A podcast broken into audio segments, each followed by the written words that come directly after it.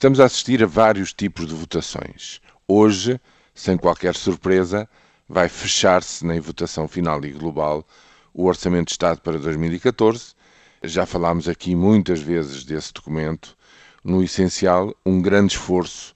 centrado na redução da despesa pública para que se possa reduzir no próximo ano o déficit para 4%. Um objetivo que, obviamente, estará posto em causa se alguma das suas parcelas, nomeadamente de algum dos tais cortes nos funcionários públicos, por exemplo, for posta em causa, na medida em que, seja por iniciativa do Presidente da República, seja por conjuntos partidos da, da oposição,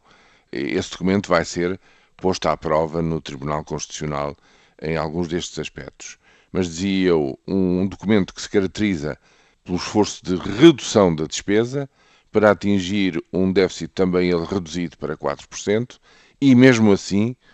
conseguir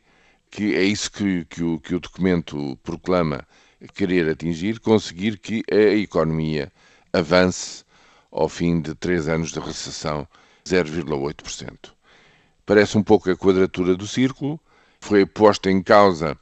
por várias instituições que esta solução seja, eh, digamos, realista e provável de, de ser concretizada, mas é isso, justamente isso, que vai ser hoje ser votado. O Tribunal Constitucional ontem também divulga uma outra votação, essa também muito renhida, por 7 a 6, que, eh, portanto, não vê incompatibilidades com a Constituição o facto de se ter aumentado o horário normal de trabalho para os funcionários públicos de 35 para 40 horas. Ou seja, desta vez, o Tribunal Constitucional aceita que haja um recuo de uma situação mais favorável para os trabalhadores da função pública, recua-se para uma situação anterior, para as 40 horas, mas, pelos vistos, tendo em conta, provavelmente, muito provavelmente, não conheço os termos exatos das diversas declarações e das diversas posições, mas seguramente terá tido em conta aquilo que acontece no setor privado, onde eh, há, não é, não é total, mas prevalece também esse horário das 40 horas como horário normal, que em alguns contratos coletivos é ele próprio também melhorado, ou seja, reduzido, como anteriormente existia na função pública. E finalmente, se me permitem, há um outro tipo de votação, se quisermos com os pés, é a votação dos clientes, digamos, dos consumidores chineses,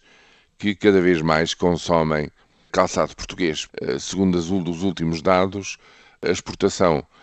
de calçado para a China é já a sétima maior para aquele enormíssimo mercado que, segundo as últimas estimativas, tem já 5% da população como altamente detentora de poder de compra. Bem, 5% da população chinesa são 65 milhões de consumidores e, pelos vistos, gostam tanto de calçado português que triplicaram as exportações em três anos